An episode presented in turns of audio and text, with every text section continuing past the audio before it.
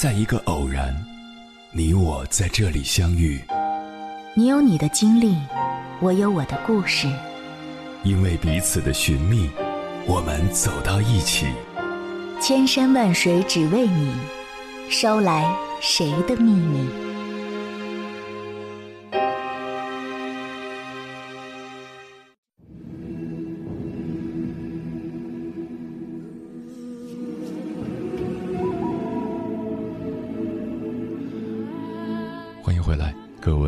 旅行者，这里是正在陪伴你的中国交通广播，千山万水只为你，深夜不孤单。我是迎波，绰号鸭先生。我要以黑夜为翅膀，带你在电波中自在飞翔。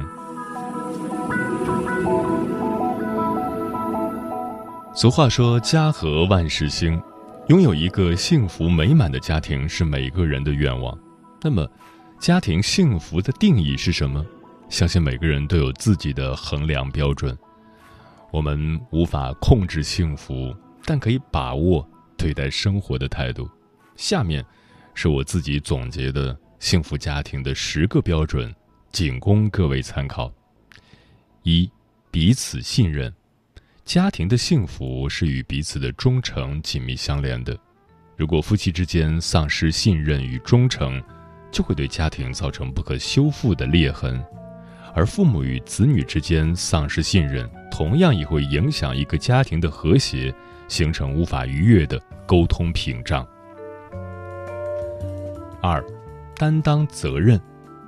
在家庭中或多或少会有这样那样的矛盾争吵在所难免，因此，面对各种问题和矛盾的时候，彼此之间应该给对方多一些宽容。同时，主动承担责任，共同解决问题。三，勤于交流。家人之间的沟通常常是影响我们心情好坏的根源，而高效良好的沟通可以促进彼此之间的感情，让对方更加了解自己。四，共同成长。一个家庭的发展和个人的发展是一样的，一成不变根本就不可能长久。因此，夫妻应该共同努力，共同成长，不满足于现状，为了共同的未来而努力奋斗。五，孝敬父母。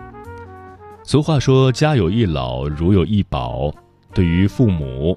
夫妻应该齐心协力，一起孝敬父母，尽量关心父母，让父母过上更好的生活。同时，这也是以身作则，给儿女树立一个好的榜样。六，创造浪漫。很多人都说，婚姻和感情最大的区别就是婚姻是现实的，而爱情是浪漫的。其实不然。婚姻和爱情一样需要浪漫，只有这样的家庭才能充满爱，才会更加的长久。七，善于幽默。一个幸福的家庭，幽默是制造欢声笑语的因子，而欢声笑语是家庭幸福的重要标志。保持幽默的生活态度，会让家庭纠纷和隔阂渐渐消失。八，享受亲昵。家人之间相亲相爱、相互扶持是幸福的标准。有的夫妻认为老夫老妻了还秀恩爱是一件非常尴尬的事情，其实不然。夫妻之间的亲昵对于提高生活质量有着妙不可言的作用。九，平等尊重。在一个家庭中，无论是老人、小孩还是夫妻之间，都应当彼此尊重，这样的家庭生活才不会有那么多的矛盾。任何两者之间不应该存在着谁支配谁、谁轻视谁的态度。十，宽容信任。夫妻之间彼此宽容、互相信任，是家庭幸福的基础。没有信任基础的家庭总是纠纷不断、矛盾重重。或许，你该用宽容的心态去看待你最爱最亲的那个人，对他多一些信任，才能齐心协力的让家庭更加幸福。对于以上十个标准，你怎么看？接下来，千山万水只为你，跟朋友们分享的文章选自必读好书，名字叫《幸福的家庭都知情识趣》，作者加一。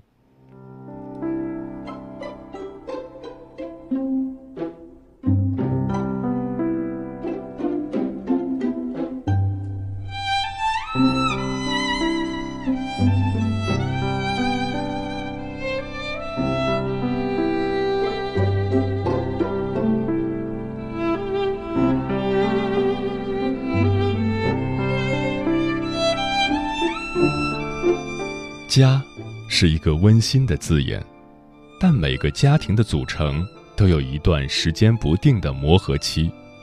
有的家庭磨合了一辈子，也总是吵吵闹闹，时不时就爆发一次家庭大战；有的家庭干脆磨合失败，家中总是冷冷清清，每个人都只关心自己。或许会有人说，吵吵闹闹的家庭关系不会变得更好吗？然而，每当你想家的时候，你最先想到的绝不会是吵架，而是那些珍贵而又美好的回忆。家庭的磨合时间可长可短，但每个人一定要知情识趣。美满的家庭未必要平平淡淡，亦或是吵吵闹闹，但一定要充满着乐趣。圆满的家庭更是每个人都要有志趣。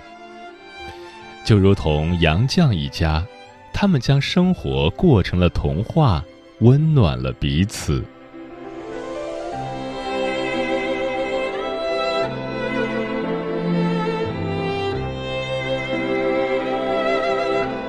懂得知情识趣的家庭，日子总是美好的。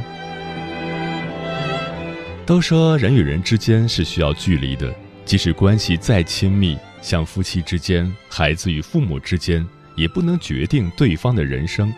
有时候，知情识趣，各退一步，换位思考一下，日子才能过得好。巧的是，钱钟书一家每个人都是懂得知情识趣的。夫妻之间哪有不吵架的？钱钟书和杨绛起初也吵架，尽管人家吵的是学问。一个法文 “bon” 的读音，最后还较真儿的请来了专家。事实证明，杨绛对了，钱钟书错了。只是杨绛虽然赢了，却也觉得吵架很无聊，不开心。钱钟书输了，自然也不开心。这样的结果让他们发现，吵架是个体力活不说，还伤人伤己，实在是两败俱伤。于是决定。如果两个人对某件事持有不同意见，只需要各退一步，各持己见，不必求同。但之后的几年，遇事两人一商量，也就决定了不是依谁，仅仅只是商量。但矛盾总是会来的。钱钟书被家人要求去蓝田教书，可以方便侍奉父亲，而杨绛认为。他在清华这份工作来之不易，且工作未满一年，怎么也不应该换工作。钱钟书也不愿意丢弃了清华的工作，但是他的亲人都主张他去，他也觉得应当去。是不是很熟悉的矛盾？或许在普通家庭早就吵起来了，但其实这件事很平淡的就过去了。因为杨绛想。一个人的去处是一辈子的大事，当由自己抉择。我只能陈说我的道理，不该干预，尤其不该强制他反抗父母。自然之后的日子，杨绛的家庭越过越温馨，越过感情就越好。就连徐志摩也曾说过：“最是那一低头的温柔，恰似一朵水莲花。”不胜凉风的娇羞。真正过得好的日子，不就是这样？像春天之于四季，不炎热也不寒冷，是恰好的温度吗？然而，不懂得知情识趣的家庭，就像一个一点就燃的炸药桶，伤人伤己，情感也在相处之间一点点被磨灭。杨绛曾描述过一个画面：她和丈夫、女儿在一个晴朗的下午，三个人各自做各自的事，互不干扰，却又和谐万分，相视一笑。便是岁月安好，知情识趣，让杨绛的家庭很少有过争吵，让日子过得总是和谐美满。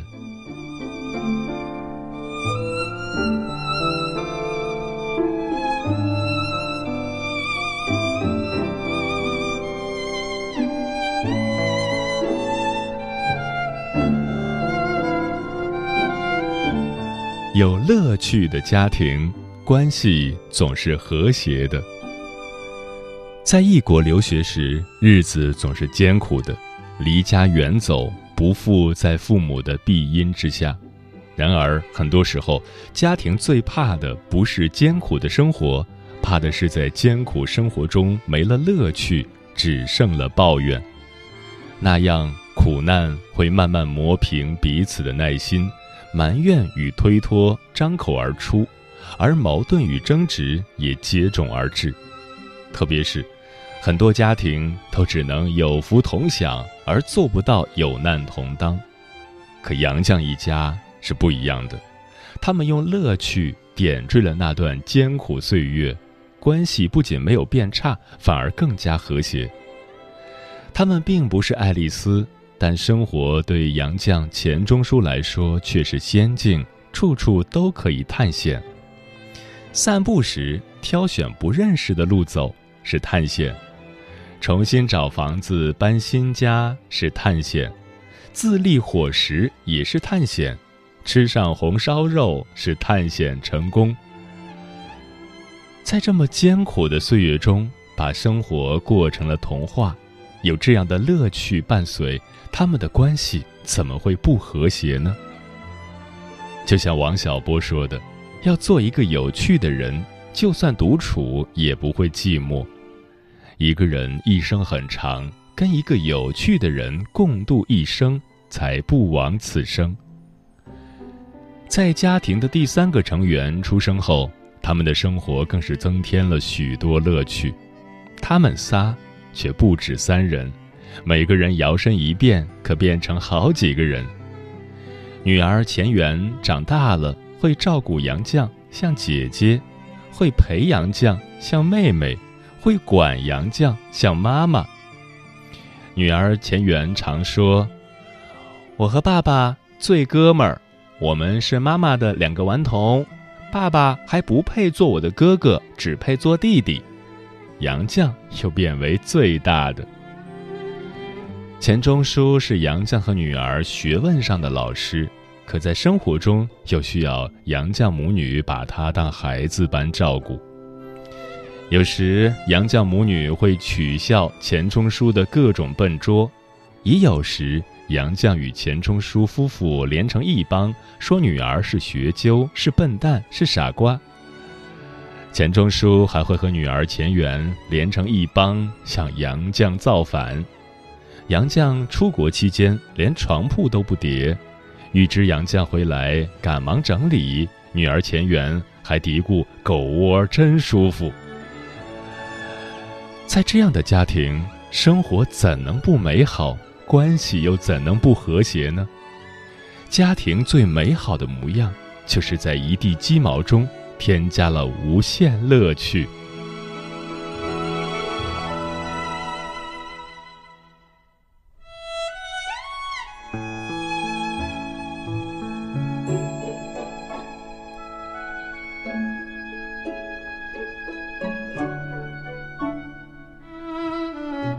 有志趣的家庭，生活再难也会过得圆满。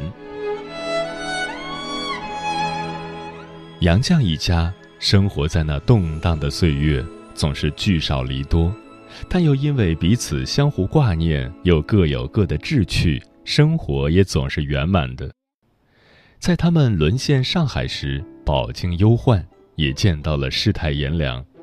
他们夫妇常把日常的感受当作美酒般浅斟低酌、细细品尝，因为忧患孕育智慧。尽管他们并不为自己乐观，但他们不想逃跑，他们爱祖国，爱祖国的一切，只愿安静地留在上海，等待解放。团聚的日子刚过没多久，他们一家人又被下放到乡下改造。女儿钱媛到了工厂，别人都叫苦叫累，她却赶紧买了书，静心学习钢厂图的绘画，还得到了老师傅的欣赏。钱钟书下放时，三年饥荒已经开始，每天要掏粪不说，还只能吃梅白薯粉掺玉米面的窝窝头。即使在这种环境中，钱钟书依旧每天看看书，整理整理文献，有着自己的志趣，沉浸于自己的世界，不被苦难所困扰，同时也不忘顾家。每次回家都给家人带很多北京买不到的肥皂和大量当地出产的蜜饯果脯。那之后不久，动乱又开始了。杨绛和钱钟书先后被一些人揪出来，成为牛鬼蛇神被批斗。女儿钱媛心疼父母，将他们接去了自己的教师宿舍，但没有暖气，寒风呼啸。恰巧钱钟书又生病了，使得他们一家人的生活雪上加霜。但有高尚的志趣，在任何艰难的环境中，也能支撑着精神不垮。进而抵御肉体的衰亡。就是在一间陋室中，他们一家人开始了安居乐业。钱钟书的病慢慢恢复，渐渐的手可以写字，但两脚还不能走路。他继续写他的《管锥编》，杨绛继续翻译《堂吉诃德》，女儿钱媛继续教书。他们无论在多么艰苦的境地，从不停顿的是读书和工作，因为这是他们的志趣。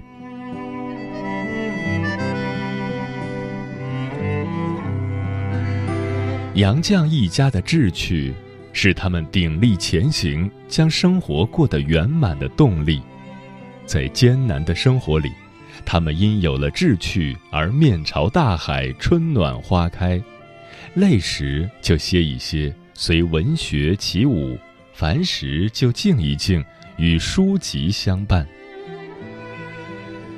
许多人熬不过那段动荡的岁月，匆匆走向生命的尽头，但杨绛一家却没有迷失方向，放弃希望。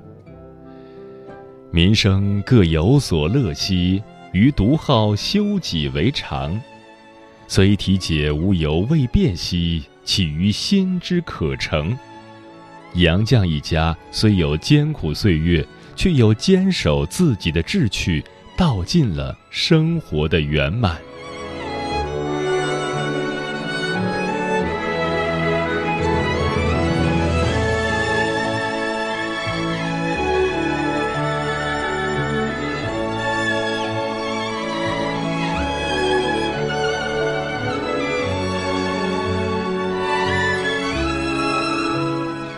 才华横溢、满腹经纶的杨绛先生，左手被渐渐长大、可人乖巧好学的钱媛搀扶，右手被形象高大的钱先生搀扶。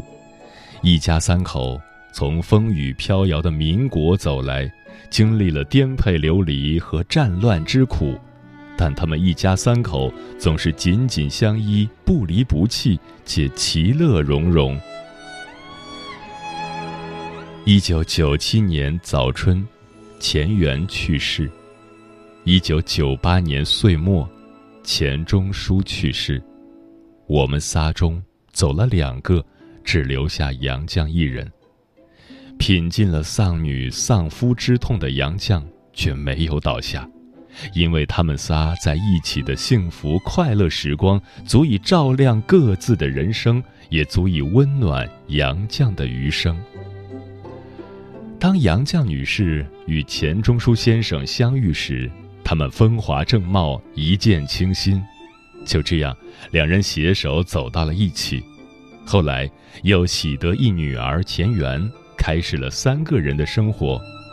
后来，丈夫和女儿都离开了，独留杨绛一人，静静思念他们三个人的共同时光。在杨绛温暖平静的文字背后。是一家人的趣，家庭百态，终究不过是一个“趣”字。家庭的趣，平平淡淡，温温润润，却又给人震撼，那是最珍贵美好的记忆。钱媛对杨绛说：“娘，前面的路黑，你胆儿小，我先去给你点一支蜡烛。”钱先生说。将，怕你走路磕磕绊绊，我去给你点亮另一支蜡烛。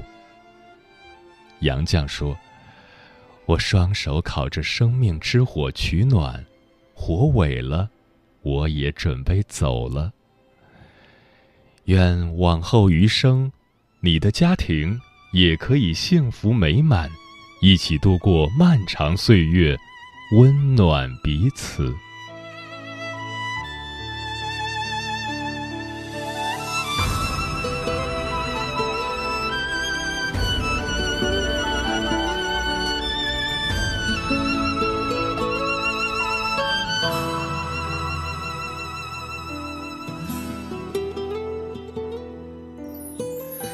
上最美丽的风景，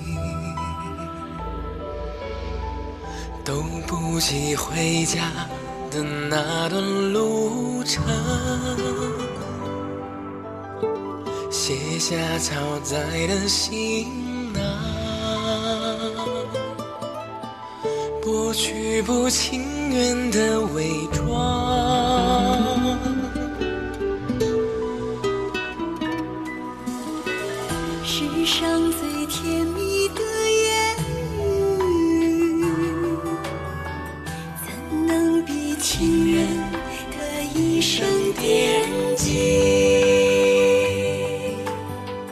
风筝的线已招收起，